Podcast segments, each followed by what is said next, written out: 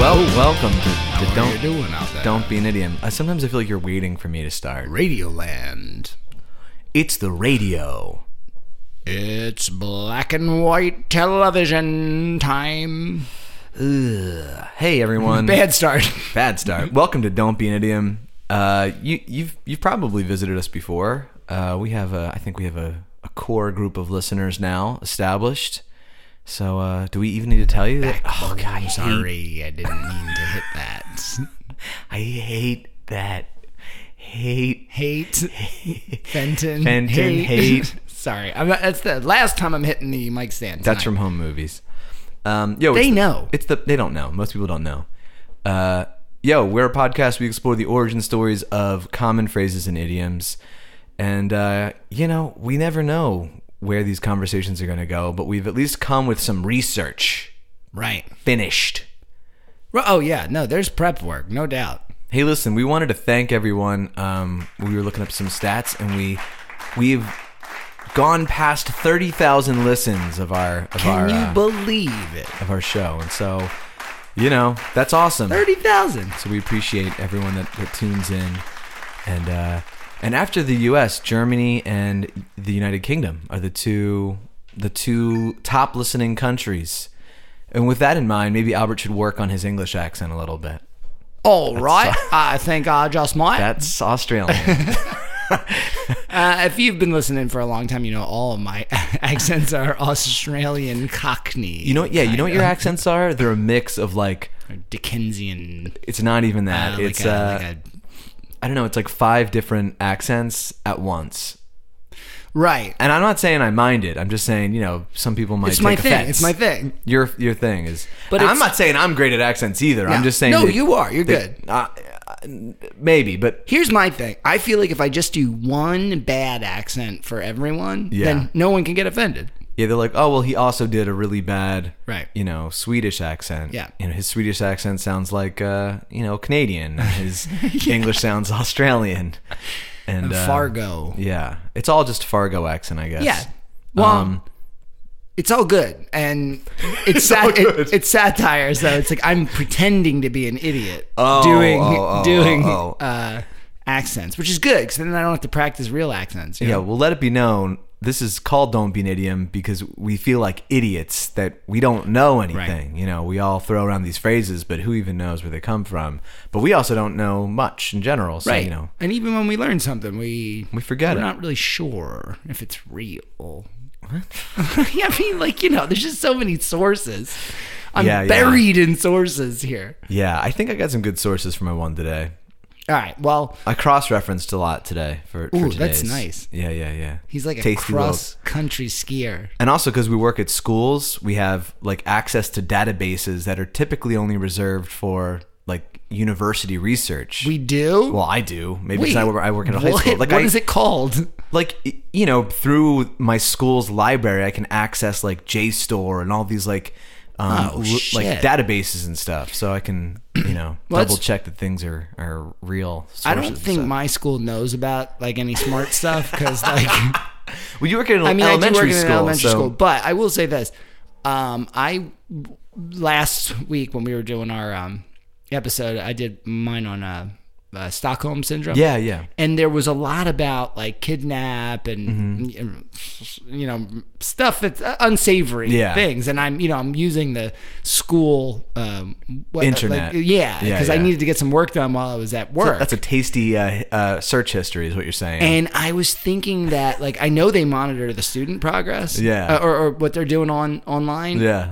because we've had kids called out for it. Right. But um, I was like, well, hopefully everyone's a little asleep at the wheel here, because yeah. like if they would have if they would have pulled up what I was doing for Stockholm Albert, are syndrome, you gonna I'm, I'm in- kidnap somebody? Oh soon, yeah, or yeah. No, it looks like I was gonna do some bad stuff, bad, bad stuff. Well, I've always wanted someone to have Stockholm syndrome for me, so I'm just looking at how Right? that How is can I evoke accomplished. those emotions in someone else? Right. Actually, that is the goal, right?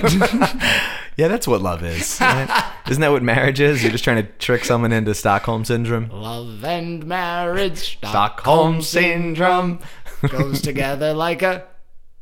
I thought you were gonna come up with a Damn rhyme. it, I, Ah, Colin, I don't know. Call in if you can rhyme with Rhyme syndrome. with syndrome, yeah.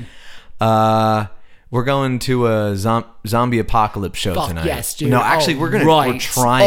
All right. All right. All right. So for all gonna of you try. out there that do know Zombie Apocalypse, yeah, you're awesome. But if you don't know Zombie Apocalypse, they're essentially the coolest, shortest, fastest metal hardcore band in the world. Yeah, they're fast and they're heavy. Yeah, and, They're, so they're playing. a coffee fucking shop out Yeah, here, like and, six blocks away walking from where we distance record. From us, yeah. So, um, and we tried to get tickets ahead of time, and we went over there uh, during you know operating hours, and they were closed. so, yeah.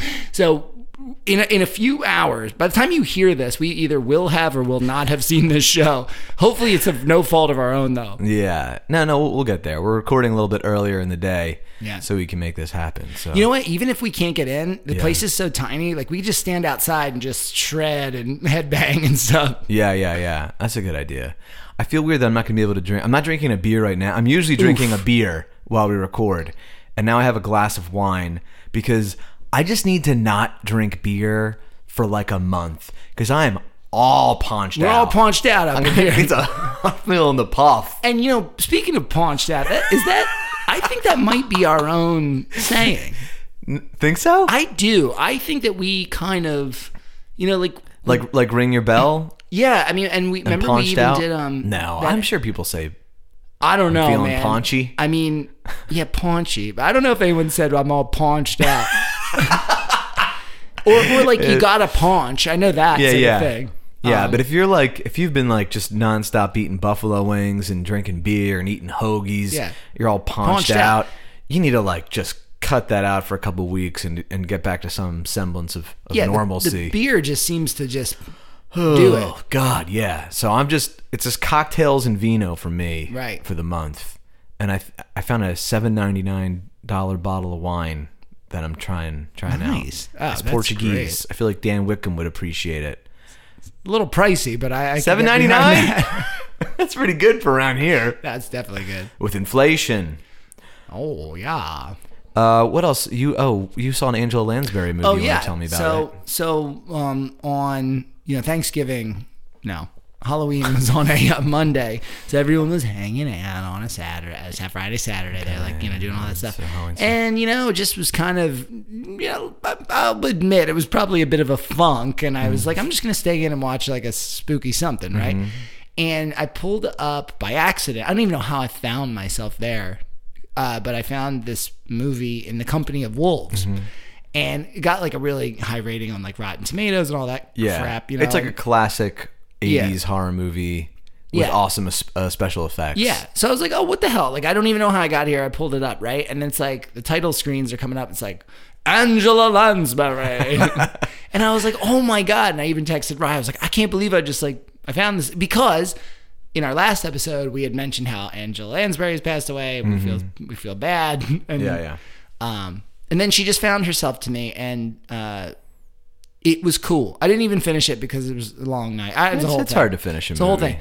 But the the scene, the scene of the guy turning into the werewolf was uh, very cool. Oh man, I, uh, nothing like a good wolf transformation scene. well, you know what I like? The thing about becoming a werewolf is it always seems painful, right? Yeah, as it should. It should be painful. Right. Like, you know, because transformation could doesn't have like you, like as a kid you're like oh it doesn't have to be painful but werewolves i feel like they're always in pain when you're turning into a werewolf Well, Halloween night, I watched an American Werewolf in London, and that is one of the most famous transformation, very painful Yeah. transformation scenes ever. And it's oh man, I love it. dude and that's the thing it's like this one the guy is just really ripping his skin off Uh-huh. of himself and then for a while the beast that is like It's, like, coming out of his mouth, the right? yes becoming the wolf um, it's all uh, muscle like it's all it's just no skin for Mm. a while and i'm like that is gotta feel like how do you not get an infection Oh yeah, that's a good question. Yeah. wolves are ki- I, werewolves are kind of like um like Wolverine in a sense. I feel like they just don't get hurt really.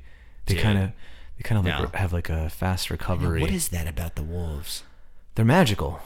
Anyway, I do wonder about how, at what point, and here's the thing about as much as I like werewolves, I don't want to be one because from what I gather about most, you know, people's depictions of werewolves, Yeah. it's that when you're the werewolf, like you, like, don't, don't remember, remember. it, Yeah, like you're it's like blacked, out blacked and stuff out. like that. So the, all the Yeah. cool part sucks, um, and I wonder at what point during the transformation like do you feel the entire pain of the transformation then as soon as you're a wolf you black out or is it, Mm. Yeah, like, and then you wake somewhere up. in the middle you black out like because that just seems all bad Yeah, and you just have like deer hair in your mouth the next day, and you're Right. like, ah, shit. yeah that's kind of cool though. that's cool. Oh, funnily enough, so I've been watching The Critic because my uh, I, I there's something up with all my streaming in my Uh-huh. in my room, right? So there was this one where they always do you know these spoofs on the movies, of the- um, and it was called. They were they were spoofing on that Jack Nicholson movie where Wolf. he's Wolf, Yeah. right? And this one's called Chicken. Okay. So he, he you know, he, And Jack Nicholson he's turns like, into a chicken? Hey, baby, he's like something weird happens to me in the moonlight, and then like he turns into this chicken. He's like, "Don't be afraid, baby." And then there's like Michelle Pfeiffer is in bed with her arms crossed, and she's like, "Afraid of what? You're a giant chicken." And he's like, "Just for that, I'm gonna peck up your walls." And he starts. Cool. But my thing is this: like, you would be afraid if a man turned into a giant chicken monster in your room. That's Oh scary. yeah, that's yeah, that's that'd be scary for sure. Big chicken. Uh, cool. Hey, and you had a question about Halloween decorations, right? Right. Okay. One of the- So, uh, real quick, this is just for everybody out there yeah, call in if that you've got a that response have to this you know thing. decorated for Halloween. So, again, we work at schools. I have a new co-teacher right now, and I had decorated the door. It was Mm-hmm. mostly just the door uh, of the classroom with like Halloweeny stuff. It was Mm-hmm. like I had this like I found this Beware Werewolf tape, like as like a, like coroner's tape, which I thought was kind of cool. Love it. The day after Halloween, Yeah. she's like, "Oh, uh, hey, Albert. Um, so, um, what do you what do you think about?" And she's like pointing at the door, and I'm like, "Oh, oh yeah, yeah, I, I, I could take it down." But I'm just like, "Jesus God, give me a minute." Yeah. So, I- like, at what point do you have to take down the? I, I think November first is okay. See, here's my problem with it. I mean, I, do have think- two jack o' lanterns upstairs right now, but like, I'm just gonna let them ride out until they like, you know, rot, Yeah. rot boys. I think the thing about Halloween is that because it's on the last day of the month, you're like, month's over, holidays over, boom, like, but Mm-hmm. Yeah. whatever. But it's like, see, I feel like that decorations kind of flow into Thanksgiving, Mm-hmm. Maybe pumpkiny. You just need to decorate earlier. October first, get them going immediately. Yeah, I just don't Dude, like being I fucking rushed. hate Christmas decorations that are like all, people are already uh, decorating for Christmas. Oh, and that was my that was going to be my next point about it. People decorate super early for Christmas. They Yeah. decorate before the the holiday that's before it. So Yeah. yeah. some you know before Thanksgiving, and then you can leave Christmas New decorations Year's. up through New Year's Yeah. Oh, because it's like oh well, it's not over. It's New Year. It's the we holiday got season. There's a party five days away. What the hell? Yeah, I don't know, man. Not fair. Culture, you know, culture wars. Culture man. Culture Mon. uh, so anyway, we're gonna play a game. We're gonna see who goes first. We got a couple idioms to talk about today, and uh, what do you got for All right, us, here's a Jack game you- Nicholson? Yeah, well, see what you got here is a game you've definitely never heard of. it's looks like you- called yeah, what toss is up. this? Um, It's like this a thing is cocktail weird. glass It does. It does. with It looks cubes like in a it. green glass with cubes in it. So this thing we have played this on the show before a long time ago. Um, Oh, we have? long time ago. Yeah, don't remember this. So it is basically just this glass with ten uh, colored dye in it okay, yeah, and here and it's they're red and they're green and they're yellow so we're gonna shake out this each of us are gonna get to shake this out Mm-hmm. for every green one we get that counts as a point for every yellow one they're kind of like neutral so you get nothing Gotcha. but for every red one you have to deduct a point Oh, shit. so whoever has got Okay. the, the best at the end all right. Why don't you go first? Here since we you're go. Holding it. all right Here she comes. here's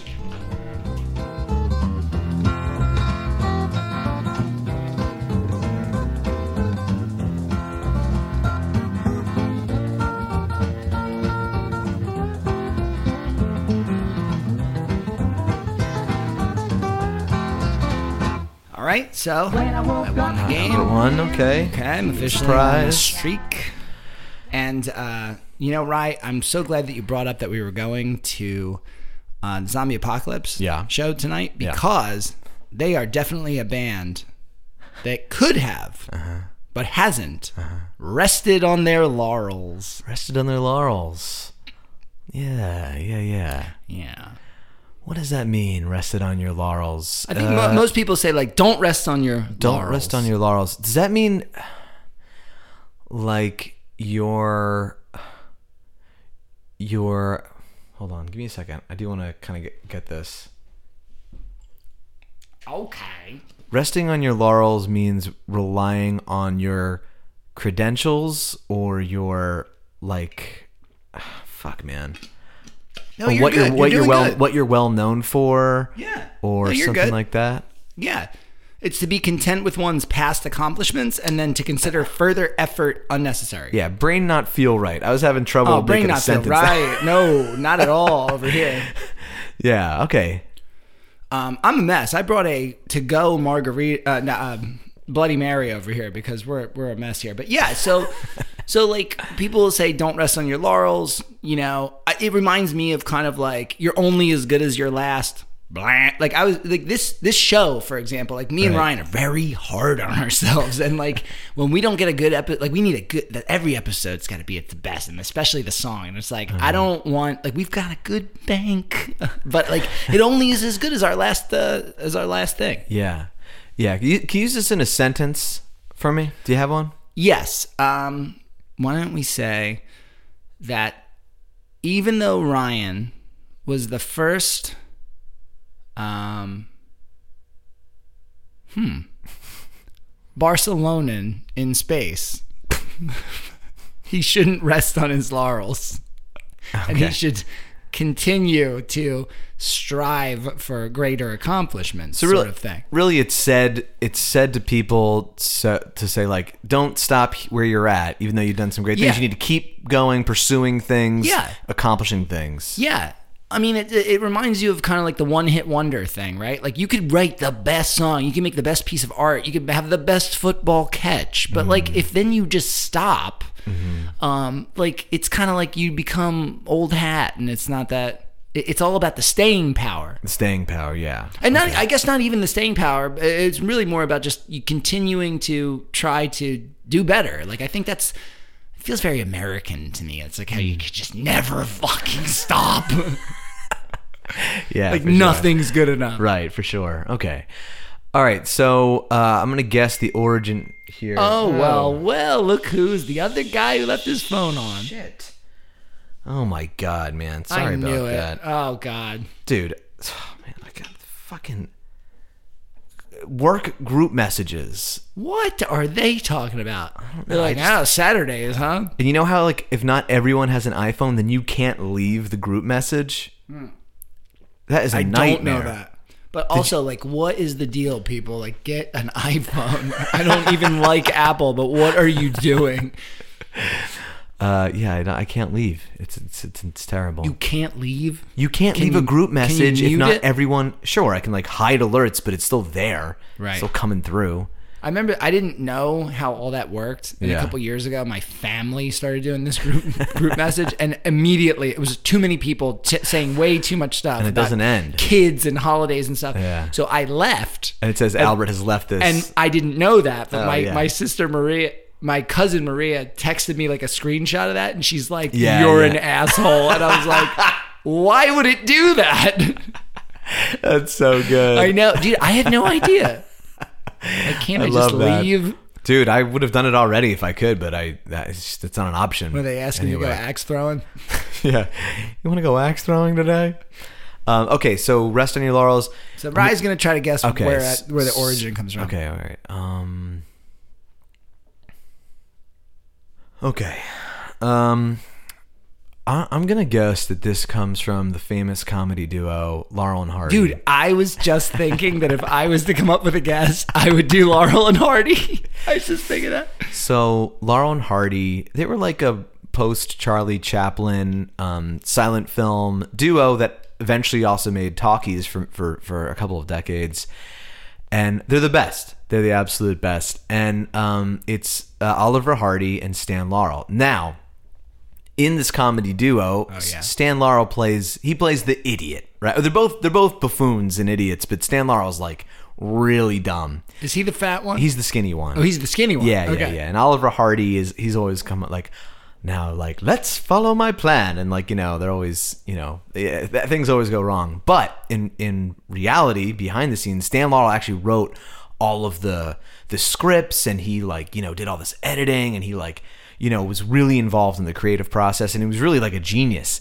even after oliver hardy died he would continue writing scripts for them just because he like loved it so much Oh, and he wow. missed Hardy so much. Isn't that awesome? Even though they, he knew they were never going to be made. yeah, he just like like as a hobby, just like kept writing scripts for them. And for all you out there in Wonderland that are wondering why Ryan knows so much, his Yeah. dad is a huge fan, right? Isn't your Yeah, didn't he well, I get grew you- up watching. He got you in, into it, Definitely. right? Yeah, yeah, okay, yeah. cool.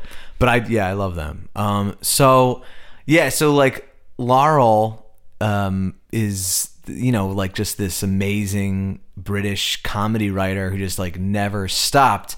But Oliver Hardy, you know, he he wanted to go gambling, he wanted to go drinking, you know, maybe Oh, yeah. do go to some some ho- racehorse tracks. Oh yeah, He was This living is large. real life or in Yeah, the show? no, this is real life. Okay. well, he's got all that. He's got all that black and white money. And so um, he, so Oliver Hardy, um, you could say he he leaned on Stan Laurel and Stan Laurel's Sure. work ethic, Absolutely. right? Um, and he never would have made great things, perhaps, if Stan Laurel wasn't the one supporting both of them and Mm-hmm. developing all of this great comedy. And so he should not rest on his laurels, Wow. Laurel, because Just wow. because you know if Laurel didn't exist, then he would have nothing and be nothing, and so then that, that's just kind of you know eventually it course. gets changed around, and it's like we all have a Laurel in our life. Uh, I'm right? looking at my Laurel right here. That's essentially the story of Don't Be an Idiot. Without knowing Ryan, I would have nothing interesting in my life ever. Not just the that's show, world traveling, music, anything, anything. That is That's not perfect for true. this show. No, so, it's true. So rest on your laurels. It's the pluralization because we all have a Laurel in our life. Yes, we do. So that's my guess. Wow, that's great. Okay. So apropos for this episode. I did not even consider uh, any of that, but yes, perfect. Um, but not uh, the the meaning because uh, this one goes way back. It's ancient Greek, isn't It's it? ancient Greek. Yeah, I It's thought it ancient might be. Greek, Yeah. Um, you know, it's funny because I was talking to my roommate on the way over here, and she was like, "Mom, what are you doing?" I was like, uh, "You know, read the rest of your laurels." And she's like, "Oh, ancient Greece." I'm like, "Damn it! What does everybody know this?" You know, I did think it was ancient Greek, but I just couldn't like think of what the story would Yeah. be uh, for for that. so again, this is one of those things you, you, you might hear it all the time. I it- when, once I heard it, I was like, oh duh. Um, but basically, f- for all y'all out there that are like, oh duh, too, um, it, it comes back to a tree, okay, which is course. the Laurus nobilis tree, also known as the sweet bay. Um, and so you think of like a bay leaf. I feel like you know, like you put a bay leaf in something, it makes it very Wait, is bay is bay leaf come from the sweet bay tree? uh, yeah, like it's a colloquialism, you know, like Ah. Sweet Bay. So like you know, like uh, it's actually actually used for like decoration a lot of times, but you might use it in some culinary. yeah. sort of thing. Were laurels like um like wreaths? So right, so that's that's where they come from. So the classic ancient Greece, you're thinking a C- Caesar, Little Caesar's kinda- pizza. yeah, with the with the laurel. Those are laurel leaves, Right, On, yeah. on, their, on their head there, Yeah. yeah. So that's where it all comes back from. So it started off as actually being a trophy. So there was these things called the uh, Pythian or Pythian games at and at this uh, ancient city of Delphi, and these things predated the Olympic Games, which is like what we kind of think of. So these were from 582 BC to 394 AD, and they would have them every four years. A great time period. Oh, you Oh. were if you. I'll tell you what. All the olive oil, the wine, You know this uh, honestly, man. togas. I just feel like God. Even if you were the richest person there, it's still disgusting. Mm, probably. that that's just You'd have to me. be the richest. I'm glad that or maybe it was nice. Maybe it was just what like the sand dried everything out. I don't know. Yeah, maybe, I you know. don't think so. Like I just I don't know, but you're living in ancient Greece though. You know. I You got a nice view. You could you you, t- you go for a I swim. mean, but we're and gonna a- be peasants though. Well, that's true. Yeah. So like there's odds of us being that I not interested is all I'm saying. You could live like a king here. Mm. Sure. Mm. You know, just being the nobody. Um, compared to them. But basically, so okay, so think Olympic Olympics, but actually there wasn't as much focus on the athletic stuff. There was some athletic stuff. This was more about the arts, like music, acting, dancing, and painting. Oh, okay. uh, is what these were mostly about. And the best of the best would the only prize was this laurel wreath was what they would what they would wear. And then they continued doing that in the Olympic games, but then it became an olive leaf. Yeah. All right. So it, it Ah. I would, love olive leaves, by the way. oh yeah, beautiful. Like just seeing it's, it's a them, I beautiful love. leaf. Yeah, And then you can give some. You can extend an olive branch Ah, that's right. figuratively. You know. that's right. That's another idiom. Um, right. So, all right.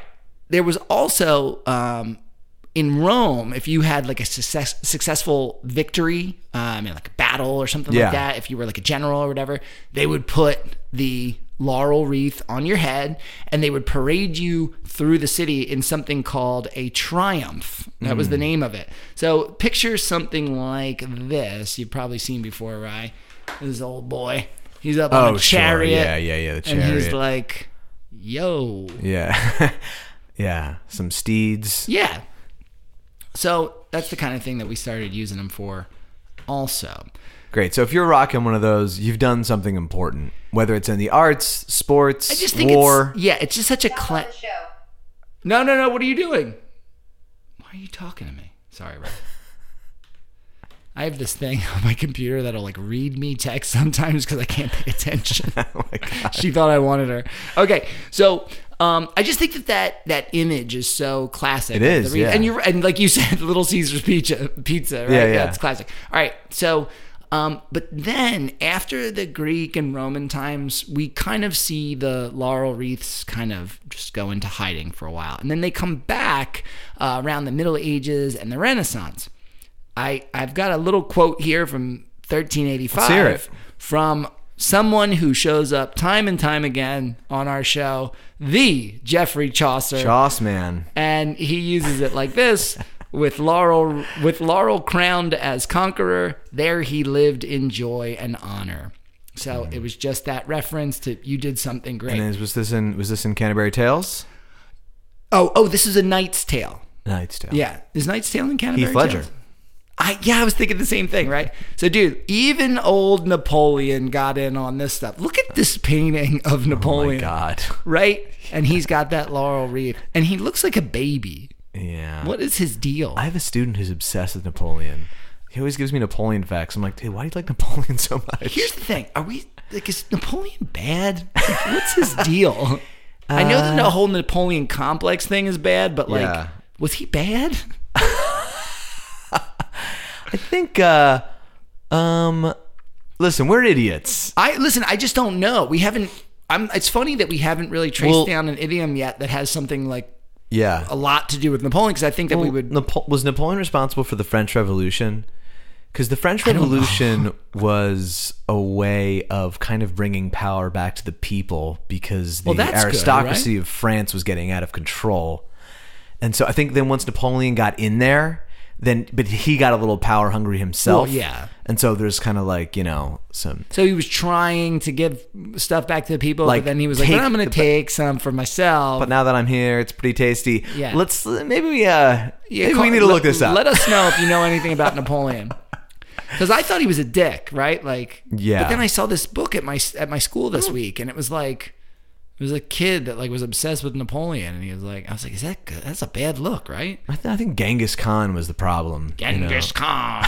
I'm ma- mainly this is coming from Bill and Ted's Excellent Adventure. Yeah. All right. Well, anyway, so Napoleon, we don't know where we stand on, but so so after that, it started. You know, about, after it was about like um, victories and all that sort of stuff, like battle stuff. It actually started being attributed to um, poets.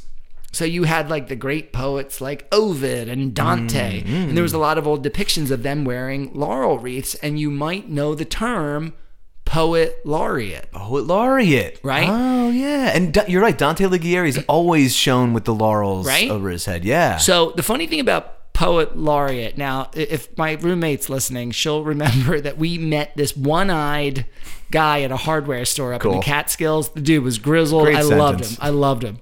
And he, we were just, we were looking for fly paper, you know, because he Oh, yeah, get sure. flies, Yeah. you know. and he was like, he was just really personable and odd, and, and he was like, you know, I'm also the town uh, poet laureate, and I Hmm. remember, like, I'd I, love know to- I had how heard- many other poets are there in this town? Is the Exactly. question, yeah. I mean, and I think it's like a self-proclaimed thing. Nice. But I remember thinking like, I know I've heard that before, but this is like the first time someone I've met one. I Yeah, guess. right, yeah. And he wasn't what I was thinking a poet laureate would Yeah, look like. sure.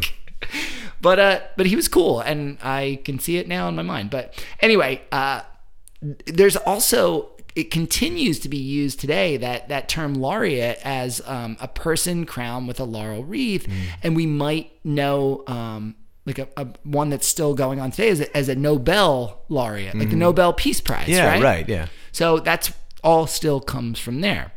Love that. Now, in the beginning, the term was not um, rest on your laurels, but repose on your laurels. So, um, and it wasn't negative at first. So it usually was used when some It seems like advice.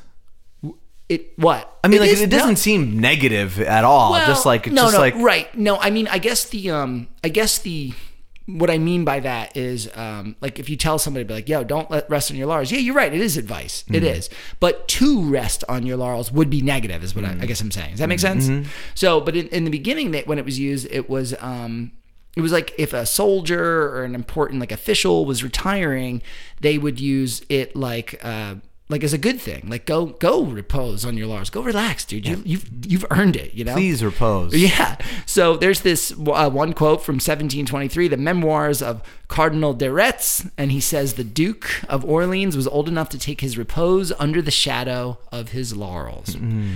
So he's just like, yeah, I got my wreath on. I'm just My gonna wreath, go. and I Why- can finally relax. I, I wonder though. I, I do wonder. Like, could you imagine if you earned the laurel wreath and then you're just like, all right, I'm just gonna go get a coffee or something like that, and everyone's like, ho ho ho ho, and like like Yeah. that would be like a nice little badge of honor, don't you think? yeah, it would be like wearing a medal around your neck in a way. Uh, yeah, right? like I'm number one. Yeah. Don't or like old fart retired or something like that. it's just like that. Yeah. Um, another way to use it was in this uh, in this thing called the Gentleman's Magazine out of London about this retiring schoolmaster. This is 1733, and he says, "So now, uh, paternal sage, mayest now repose, nor seek new laurels to adorn thy brows." It's like, dude, don't don't even worry. You got the laurels. Just relax. But then in the 19th century is where we get that mm, sort of negative connotation about like don't be lazy you got to Yeah. keep working like until you're dead Yeah. which I do. I I do have a bit of a problem with. I, to some degree, I'm good with it. Like you do need to kind of keep working, but like at some point, you should be able to relax. This don't you think? seems like a phrase that like Victorian England would have kind of brought back into. oh yeah, into those slang, But, Victorians. but is that where like where was this starting to be used in the late 1800s? All right, so he, we, I have an example here. In 1825, in the Literary Chronicle, they were praising this woman, Maria Edgeworth. Are you familiar with her? No. Oh, me neither. I don't know. But um, they say, We do not affect to wish that she would repose on her laurels and rest satisfied. On the contrary, we believe that genius is inexhaustible. For Miss Edgeworth, there must be no rest on this side of the grave. Oh, Jesus. Yeah. And then it wasn't until the 1830s that we actually even started using um, Rest. rest. Oh, yeah. versus repose. Okay. But you might be asking yourself, why laurel leaves? There's so many leaves out there. Why, right? Do you know? Oh, I'm um, assuming there's some symbolic. Uh, this is the taste, connection. this is the tasty part for Yeah, me, what- okay? Um, What's the connotation of laurel? Okay, let's talk about the Greek god Apollo. Oh, All right. So there is this story about Apollo and his love for the nymph Daphne. Mm-hmm. And you know, nymph, right? oh man. I don't know. Oh, wow. So, so he was the god of reason, music, and poetry. And he, in the story, it basically goes like this He was coming back from slaying this monster named Python, and he runs into none other than Cupid. Cupid. Famous, famous little Cupid. Sure, right? yeah. And he was like bragging that his bow was bigger than Cupid's. Uh, which, of course, because Cupid's a little guy. Like, Yeah. and, like, why would he have something as big as like a big old god? Right? Yeah, right. But Cupid got pissed, and he was like, "All right, just for that, I'm gonna shoot you with the golden arrow. The golden arrow is gonna make you fall in love with the first person that you see." Mm-hmm. So, um, uh, he who he sees is this nymph Daphne, right? Yeah. And he's like, "Oh, mama," and he's like so totally obsessed. But then at the same time, Cupid shoots Daphne with a iron-tipped arrow that will make her impervious to love. Like she just don't give a shit, Shit, this is so Greek. right? Yeah. So, um, so uh, Apollo is a, like he's like. He's crazy over it, and he just chases her through the woods and like she's like trying to Not get into away. it, yeah. yeah, Hmm. no, no, no. She's trying to get away, and so she runs into her father Peneus, and he and when he sees like that, she's like, I mean, she probably it's not it's not gonna be good. Hmm. And uh, so he turns her into dun da da da a laurel, tree, tree. yeah. Um, but Apollo is still into her. Like he like Yeah. embraces the tree and makes like a wreath, and he's like just like In a way, it's worse to have become a tree because now she can't even escape him. Right. Just Yeah, in he's tree just got a form, he's hump just on like, her for a yeah, while. rub, yeah, like rubbing all over. her. And I'd be like, God damn it. Like, that would suck. yeah. Um, so there's this uh, there's this part in Ovid who I mentioned before. It's his, his poem, The Metamorphosis, and it goes Yeah. a little something like this: "Fairest of maidens, you are lost to me, but at least you shall be my tree. With your leaves, my victors shall wreathe their brows. You shall have your part in all my triumphs. Apollo and his laurel shall be joined together wherever songs are sung and stories are told." And there's this famous painting, um, Apollo pursuing Daphne by Giovanni Battista Tepioli in um, 1755, and there it is. Nice. And it's uh, it's got Apollo and it's got Daphne, and Yeah. then you got Cupid hiding behind because he knows that he fucked up. Like actually, he's like, oh shit. Yeah, with, you should look up. There's a sculpture of this moment um, in a museum in Rome, actually. That's, Oh, yeah. that's really uh, incredible. And like she's turning into a tree, like while nice. she's like running away, and he's behind her. But I can't remember the sculptor's name. But Yeah. it's it's pretty cool. It's just like I get my my wonder is that like does she get to unbecome a tree or does he don't hang think so. around the tree the whole time? Does he never leave the tree? Like Yeah. what's going on? Yeah. And like does Cupid have different arrows that can like undo shit? Like Yeah, there usually aren't endings to these Greek myths. that's They're just, just, kind of like it, these little like snapshots. misery forever. nice. Um, so yeah, so that's and that story is where it all stems from. right. And I thought it was worth mentioning because now I'm at my fun facts. Is that Apollo's face uh, where, with with the laurel reeves on his head? Um, it's stamped on Greek coins from all the way back to second century BC. So, and I even have an example right here. This is what he looks like. so you can go out down to the Wawa and pick one of those up. I feel like they all look like that. They do. they do kind of. But it's there. And uh, okay, but this is even better. Here we go. Check this out. Nobel laureates. Do you know what they get? You know, you hear about the Nobel Peace Prize every year. Do you know what they win? Four hundred thousand dollars. No. Oh, All right, here's what you get. they get like a gold medal. You do get a medal. You also get a diploma, I guess, that you can hang on the wall that says, like, I'm a Nobel Peace Prize guy. They also get 10 million Swedish krona. Whoa. And I was like, is that a lot or a little? it's 908,000. No, it's essentially, it's just shy of a million dollars Yeah, US. wow. That's a good deal, Right. right? And now you can use that to continue your To not longer rest on your laurels. Exactly. now, I would say at that point, I'd probably just be like, I'll take that. I'm just gonna chill now. Mill and chill. Mill and chill. Take that mill and chill. All right. Then also, there are poet laureates in the UK that get um like if you're named a poet laureate, Yeah. you get six thousand pounds salary a year. Oh, that's good. And- wait, a year. yeah. Okay, well that's not much. Six thousand pounds a No, year. it's not a lot, but like just think, like you could be doing other stuff and you're still getting you're still getting six thousand pounds. that's not like that's like nothing though. Yeah, but but I'm just saying it's like a bonus. It's like Yeah. it's like one of those lotteries where you win like Six thousand dollars. money for life. yeah. Um, but you also get a butt of sack or a butt of canary wine. And what that means is a barrel of sherry wine.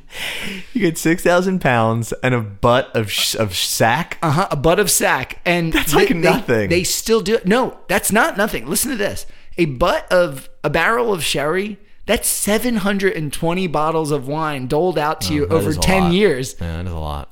That's 70, 72 bottles of wine That's a a year. lot of sherry. nothing to sneeze at. And sherry's not wine though. I mean, like you drink sherry like once, maybe like once a month. I feel like. Well, that's why it can last ten so years. like, I'm less more than that. So yeah, uh, that is pretty much a wrap on rest on your laurels and don't do it, people. You're living in too much of a high-paced society right now. Yeah, well, we're trying to slow it down. Nothing's good enough. I, I have a fun fact to add about uh, Delphi. All right, We live in Philadelphia, which means brother of Delphi. get the hell out you know that? of here. Get the hellfire out of here. The hellfire out of here. Did not know. So in a sense, we're kind of connected. Agreed. Agreed. And then to they dis- had the oracles at Delphi. Remember them? yeah. You can visit the ruins of the oracles of Delphi. Do you think they're real? Uh, I think they were probably stoned out of their minds, Right. Or like just like yeah, tripping balls on Yeah, psychedelic we could be mushrooms oracles or- of the new Delphi, the Philadelphi.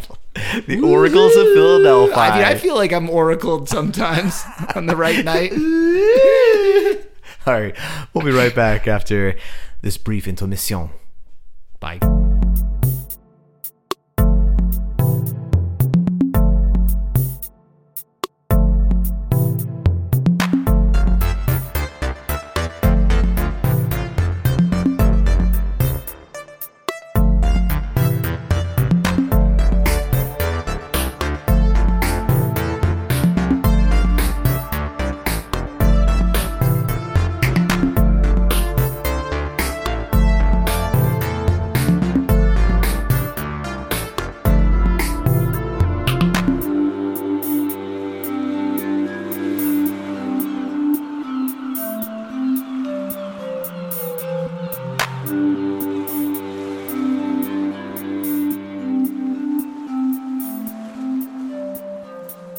Welcome back to Don't Be an Idiot.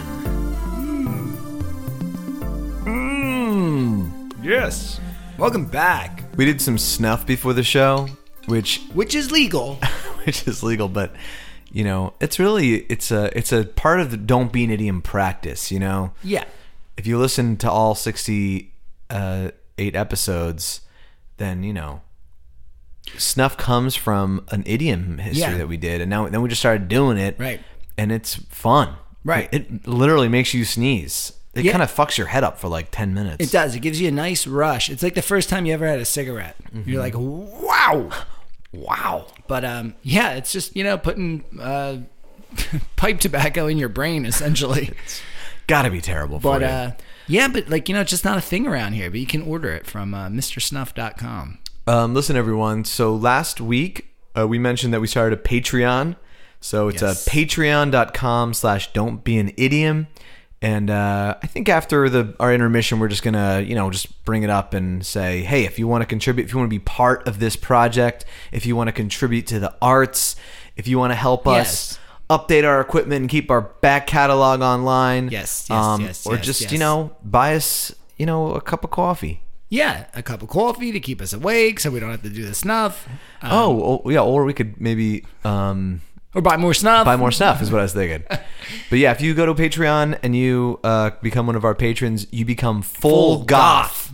All right, and so that's like a big. It's easy. It's, e- you don't no longer have to wear goth makeup. You no longer have to dye your hair black. It's just permanent Right. until you It's until just you on no the longer are a inside. patron. Yeah. But yeah, uh, you know, we we appreciate any help that we can get because you know, uh, b- believe it or not, some people think that all this stuff doesn't cost any money, and it does. And we we want to keep doing it, and it, it just helps. If you if you can help out, that's great. And we would like to acknowledge one of our very special Patreon members. Uh, this our second ever to donate actually, and it is a guy whose name you've heard on the show before, Brian Bub Sheeran. Now this guy, I love him. Uh, you might have remembered a couple, many episodes back. I forget we were, we did a lot about Drop Dead Fred. Yeah, yeah. One uh, one episode. in the forties. Yeah, and uh, Bub is he- he's. A, I thought I was the biggest Drop Dead Fred fan, but it sounds like he is. He has been Drop Dead Fred on multiple Halloweens, and Yeah, that's his great. costume's amazing. Yeah, that's great. And um, you know, he used to uh, work at the local bar that we used to go to all the time. That's how we connected. And we had a house in South Jersey for a while. And I'll never forget that there was uh, one night that he slept on my roof, and just always just a chill, cool guy that's always down for whatever. And um, it, he just, I'm just, so- we're just so happy to have him as not only a listener but a supporter. Bubs, you're the man. Thank you, and, Bubs. Uh, and and say hi to Boobs for us, which is his cat's name. Bubs and boobs. Yep. And well, uh, tech, oh, Bub. Oh, sorry, Bub, Bub, you don't Bub. Oh, know, but I know I, I accidentally added an S there. okay. But but dude, thanks so much, and keep on listening, man. Yeah. So um All right, let's get into the second idiom here. Albert, Let's I, go. I'm a little embarrassed because uh, I should have said break a leg before we started uh, our, our podcast episode. break a leg. again. Very famous idiom. That's a big one, right? It is a big one, especially for performers like us. Performers I house. Whoops. I, uh, hey, what's break a leg mean? All right, so I, I, can't believe we hadn't done this. Have you researched it before? No, Do you know no, it? no, Okay. no, no. I don't know it, but um, I heard one thing about it once. Oh, okay. Hmm. And I don't know if it's true, so I don't know if I should guess that. Um, but no, did not research it. So break a leg is definitely the, something that you hear when people are about to go and put on a, for- uh, any kind of a performance, like hey, get out there and break a leg, and you kind of think to yourself, you're like, well, why would you want me to break a leg? That sounds bad for the show. That's because right? it means because it means that do a good job. good luck. Yeah. Good luck. Good luck. right. Right, a typical English idiom used in the context of theater or other performing arts to wish a performer good luck. Okay. So, Break a leg. what is the origin of break a leg? Kind of a strange thing to say to a Right, performer. because it seems like the opposite of what you would want to happen. That's right. Especially if it's that big old thigh bone. That's a big bone. Man, I would hate to break my thigh. Dude, I feel like how long are you Oh, golly. in hospital? Long time. Um, so, okay. I would imagine that saying something like break a leg, uh, it's like the opposite of what you're really trying to say. Like, Yeah. It, would be like, you really would want to be like, don't break your leg. Like, in fact, have your legs have extra energy, really, so Right. you can prance around on May stage. your legs have extra energy. Yes, that's what we should be saying. um, okay, I'm gonna say that this comes from. One second. Oh, oh, yeah, okay. You ever heard of the uh, Scottish Highland dancers? Yeah, sure. Actually, there's to go back to uh, um, home movies again. Mm-hmm. Uh, Coach McGurk has a secret um, passion to one day become a, Highland Scottish dancer. Highland dancers, Yeah. Mm. and they are known for their really high kicks. Have you ever seen this? no, like real videos of it? it's wild. It's no, I don't think it's I have. it's wild. Yeah. So what I'm gonna say is back in the in the old Irish days, the Scottish days, you go. when you're up there with the original troops of Yeah. the of the Highland dancers, right? There was M- Molly Maguire. She was she was good. Molly Maguire, is is that? It's not Scottish. Let's, let's do that again. I feel like. Uh, Give me a- give me a I feel like Scottish you've name. used Molly Maguire before. I don't think so. But what what feels what, Irish, but it could be All Scottish. right, let's do. How about um? Actually, I'd rather it be a guy. Uh, What would be like a good old fashioned Scottish Mm-hmm. Seamus? name? Seamus. Seamus McBlamish. Pick Flamish. Right? Yeah, okay. So I, the thing, it's good that we got a guy here because you know, like traditionally the Highland dancers are uh, it's a lot of women because they just got a lot of spring in their step, right? Mm, yeah, okay. But Seamus, he was from a young age, he knew that he wanted to be a Highland dancer. So the, the Billy Elliot of Scotland. Sure, yeah, yeah. So he would practice and he would practice and he would like, you know, he would hold goats while he was doing his kicks so that way when he didn't have to hold goats on the stage, easy. he'd be even easier, Yeah. right? It's like those people that do that like alpine training crap with like, you know, Goats. gas masks on and stuff Uh-huh. like that, you know. Um, so uh, Seamus, he finally got his chance, um, and they were like, "Now this is a big deal here, Seamus, because you're the only man that's ever gotten to do this with the lasses, you Hmm. Yeah, know." yeah. And he's like, Lassies. Lassies, and he's like, and I can do it. So he gets out there and his first show, right? His parents are in the front row, like everyone's there, the whole town is there, and he's been training with goats. He's been holding two goats under his arms while he's been doing his I get kicks. So now when the show starts, he just starts Flying. He is bounding upon the stage, right? And you know, sometimes you just fly a little too close to the sun, and Seamus did Yeah. jump way too high, could not catch himself. And he actually landed in a pile of goats, which is kind of ironic, and did break both legs. The femurs. And he did not. He he was never able to Dance Highland again. dance Okay, again. yeah. But the legend of Seamus uh, always lived on because they were like, you know what? Even though he fucked up, he was Mm-hmm. he really went for it. So I think when people say break a leg now, they're like. break a leg like Sheamus, but don't re- like go just don't go too far. Go as far as you can without getting hurt.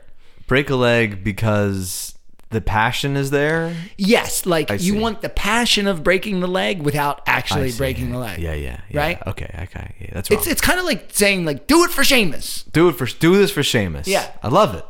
Strong. I don't know. Um, but I did I did hear you say that you think you you heard um, a possible origin. So if I hit if I touch upon that, be like, oh, that's the thing I was Okay, thinking yeah. of. And again, not research. Somebody just said something to me once, and I was like, "Is Mm. that true?" Because it can make, makes sense in that way. So there's evidence of this being used as something performers would say to each other as far back as the 1920s.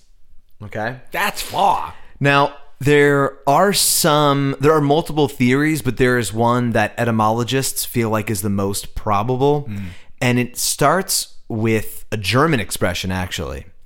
And so there's something called, I'm, I want to define a term for you, which is loan translation. Have you ever come upon that in any of your idiom research? Like you might say, this is a loan translation. It's a loan No, I don't know. translation. Wait, wait. L O N E or L O A N? L O A N. Oh, you borrow it. Yeah, yeah. So when a language borrows from another language a phrase word for word, which doesn't you know- Interesting. you know, because like uh, between the devil and the deep blue sea, like there are, that phrase exists in a lot of different languages, but there's different words being used, Right. right? So where you're saying like I'm in a different country speaking a different language and we still say it the way as the old country. Exactly. Yeah. I yeah. get it. I Yeah. get yeah. it.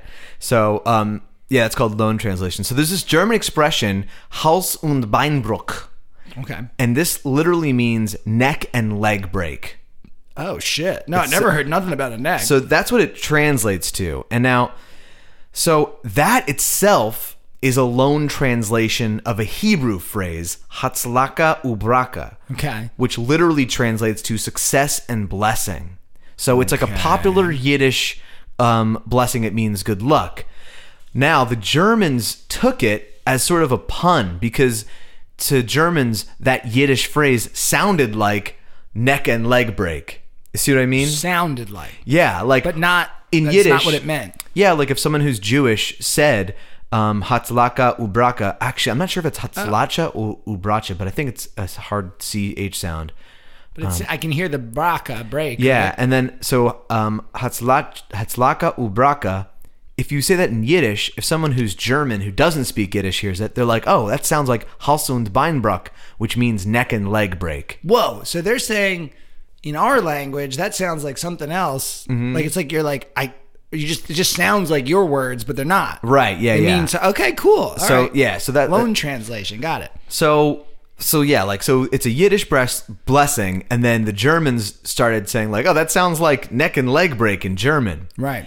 and um, so then Haus und Beinbruch became like a pun, like I guess like a funny slang thing that Germans would say. Now like. It, it started to mean good luck in German, even though they're saying neck and leg break, because in Yiddish it meant good luck.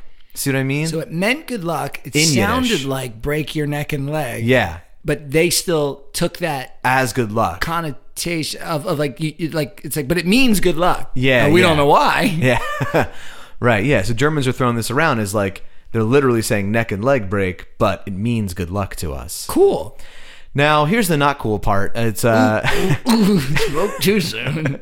no, it is cool because you know there there were plenty of um, Yiddish speaking Germans, like like uh, Jewish Germans. Um, but during World War II, the Luftwaffe they were like the aerial warfare branch of um, th- of Germans military. They would say. Halsund Beinbruch to each other, like good luck, you know, like when you're going out there to kill, kill Jewish like people. yeah, Oh. or, or, or the uh, Allied forces or Oh, whatever sure. it may Well, yeah, have been sure. but the Luftwaffe.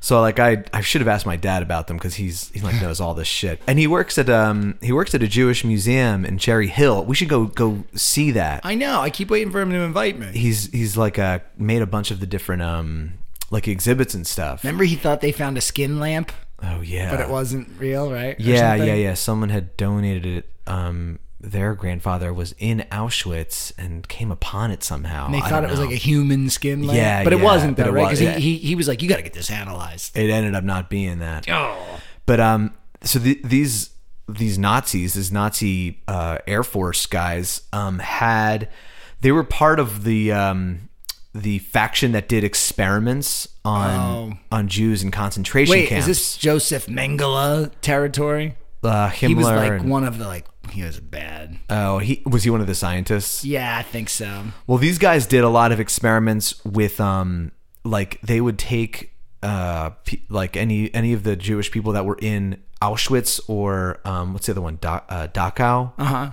And they would do these cold experiments on them where Like how Mm. much cold can you take? yeah, exactly. Like, how much cold can a human take, and can you bring them back to life afterwards? And obviously, most of them just died be- Yeesh. because of the fighting the Nazis were going to do in the Eastern Front.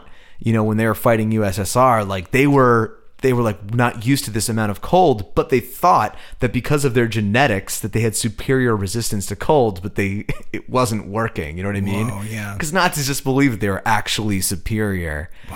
And so they're like, you know, surely we, ha- you know, genetically we can handle the colds better than anybody, but that wasn't What the do case. they think they are? Werewolf soldiers? right. And there's actually some there's some exploitation Nazi werewolf horror movies from the 70s. yeah, I've actually heard Uh, that too. Ilsa the werewolf um yeah, like something like oh god, I look I got to look it up. But um so anyway, these these Luftwaffe guys would use this this phrase quite quite often and there's and like a- they'd be basically saying go break a leg, yeah, exactly. and they were saying good luck. But they Right. might also be breaking some necks and legs out there, right? Oh, that's true too. Yeah. interesting. But anyway, it's not like this was just reserved for Nazis because um, a lot of Jewish Germans that fled Germany and came to America, they brought that phrase with them, that Yeah. Haus und Beinbruch phrase. And so once a lot of these um, Jewish German people started getting involved in like Broadway and stuff, Okay, now there's the theater. so there's okay. there's the connection that like they started you know using the the the phrase um, and using it in English sure, so instead of saying neck and leg break, you're saying break a leg. and they get rid of the neck. Yeah, yeah, yeah. Too it's too busy. Too much. Yeah. exactly. And so now, and I guess there's a superstition that goes along with performing arts where it's bad luck to say good luck. And this exists in a lot of different languages That and makes cultures. sense. Yeah, yeah. So in in most languages, it's bad luck to it's like superstitious to to be told good luck with something. So in a way, by saying break a leg is the opposite. That would be bad luck because you you know Exactly. I get it. Now there are other um, there are other terms that performers use, like in uh, professional dancing, they say merde. Uh, actually, I'm not sure how to say it in French. I should have asked um, like Hannah or something or Aaron, but um, they say merde, which just means shit. Like so, for like ballet dancers would say that instead of break a leg, they would say merde, which would means be like, shit. "Shit." And in Spain, they say mucha mierda, which means lots of shit. Interesting. And you, this is why, because in like the 1800s, when horse carriages would bring spectators to ballet performances, the more shit there was, they were shitting. the more horse shit there was Oh, in that front of makes the sense. theater, Yeah, yeah. the more packed it was going to be. Oh, that makes perfect sense. Jesus. So I thought that was a cool little uh, like side idiom thing. I like that. Um, it reminds me of like I don't know if you're just like messing with somebody, be like, yo, don't fuck up. Don't fuck up now. Like, but it is funny to say like, hey, really, really good luck, really just good luck to you. It's like it's like that's boring. yeah, yeah. Good luck is boring. Yeah. Hey, good luck. Hey, go break your face out there. And then a lot of times you have to like knock on wood because like, Oh, yep, and that's a throwback. And there's another thing associated with that kind of knock on wood thing, which is toy, toy, toy. Have you ever heard that? Um, In opera, they use it as a good luck phrase. toy, toy, toy. What's that mean? Well, it was originally used. It was like an originally an idiom used to ward off a spell or a curse. Cool. And it was accompanied by knocking on wood. You'd be like toy, toy, toy. Right. And it was supposed to be like an onoma- onomatopoeic, like um, spitting sound. Yeah, I was gonna say like toy, toy. Yeah, toy, yeah, yeah. Right, like So- I spit at the demons. So apparently, this was also popular in Yiddish. Like saliva traditionally was supposed to have demon banishing powers, and in Yiddish, the word "tov" t o v meant good. You know, that actually makes sense to me because I feel like, okay, so I recently watched the Hocus Pocus sequel, right? And Oh, I yeah. remember that they used to do a thing where they were like, right? Yeah, yeah, they But do like, that and that's spinning. definitely not the only time that you've seen like spitting as like I think, or like when you're just like I spit on you, like ptoo, Yeah, like, you know, yeah. it's like there's definitely some power with the Of spit, saliva. right? Right, right. Yeah. That makes It's like the life sense. force. Yeah, thing. yeah. yeah. Um, now I, I wanted to save my favorite sort of uh, good luck thing for the end because I, I stumbled upon this while while researching um, break a leg and I loved it. So there's an alternate operatic good luck charm which is Italian and it's in bocca al lupo, which means in the mouth of the wolf. More wolves. I know. This is the wolf episode. Ah, I love What getting is a wolf. going on. I love a surprise Did wolf not episode. plan it. Did not plan it.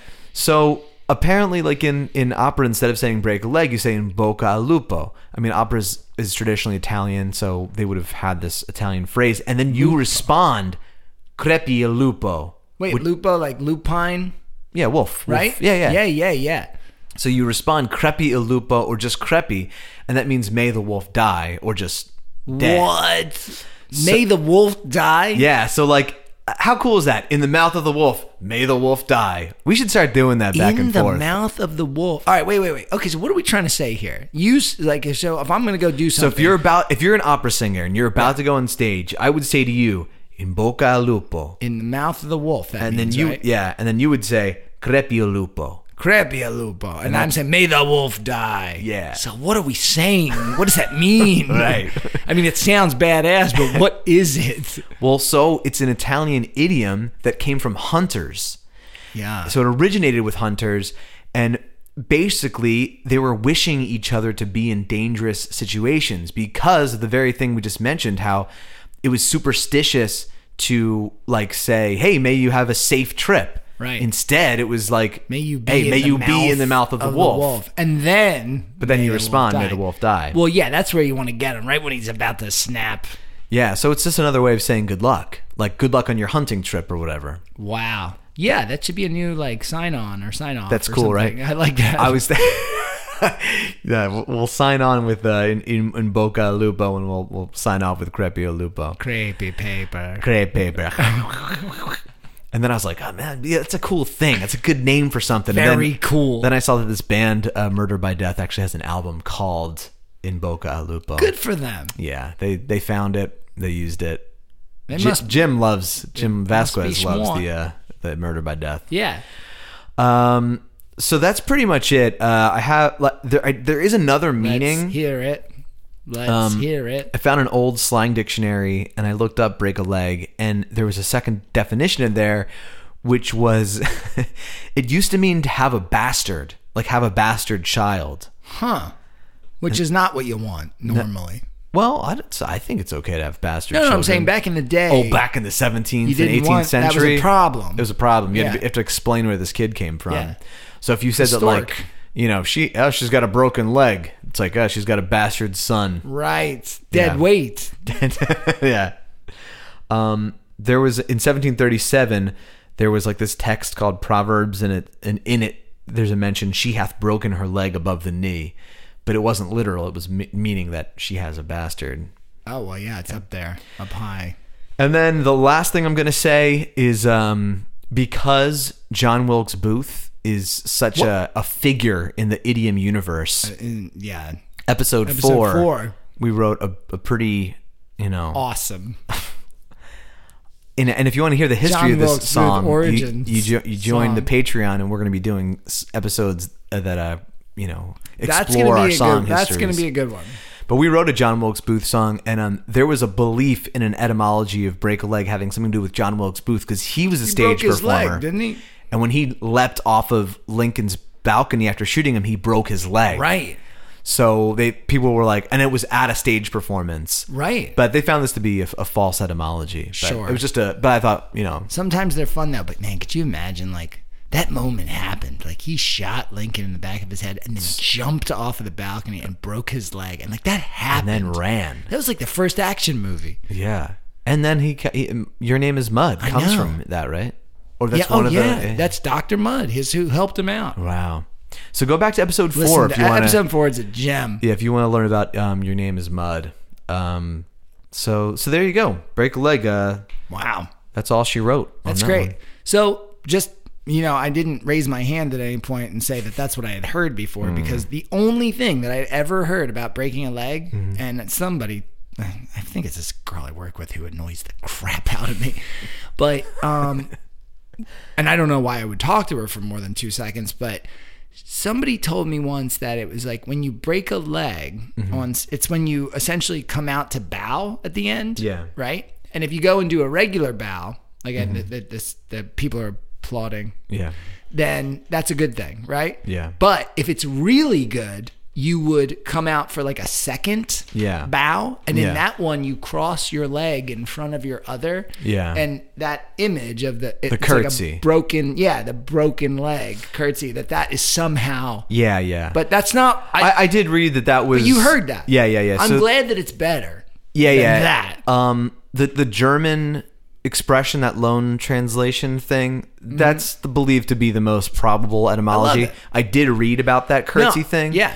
And um, that also has something to do with like um, like the deep bow having to do with like if people were like throwing coins Oh, or flowers at the stage, like your bow was so you could like pick that up. and Oh, stuff. sure. Um, but again, I'm not I'm not really sure about the Not uh, as validity fun. of that. Not as fun though. And they- see, that's why, guys, we dive deep Oh, the for deep- you. I'm the not deep going dive. to just say I heard this and I heard that. Like, and sometimes we're jumping off the high dive. If you catch my Yes, drift, at- like at Tavistock back in the day. just like a Tavistock. Scary. scary, scary stuff. Um, all right. right. So, listen, guys, thank you for sticking around. Uh, we hope you learned something, and we hope that you're teaching others. Uh, we hope that you're sharing Yeah, our. go scream to Hey, your neighbor all could you of this. just pick one person and send us to them? Send our episode to Yeah. them. And um, what else? Oh, if you could like just you know score us on Spotify. yeah, and write a funny review. Yeah, you can write Five reviews. star funny review. You can write reviews on iTunes and on Spotify. You can just hit that star Yeah. thing now, and so that helps. That helps get the Yeah. word out. And all you Patreoners out there, don't worry, we got some fun stuff coming your way. And it's very secret, so if you want to find out what it is, you might want to become a Patreon person too. And until next time, Don't be a a Clarice idiom.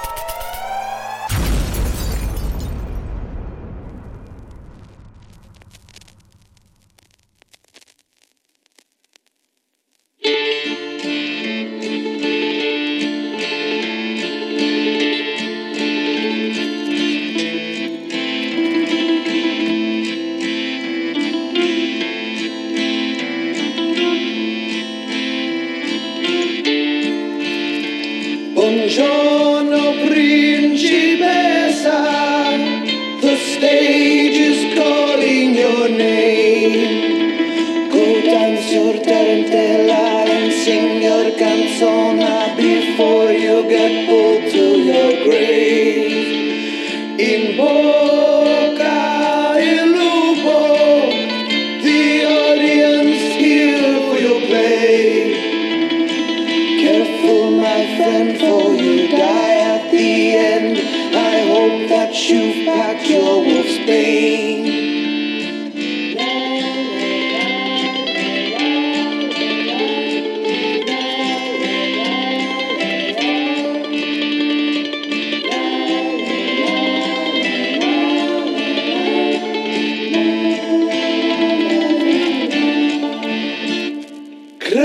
Crepi il lupo, the light is bright in my eyes. I can see their teeth cause they're hidden beneath, wearing a human disguise. Teme i lupi, the bone has punctured the skin. And now I can't move, I'll be dinner quite soon. I feel the beast closing in.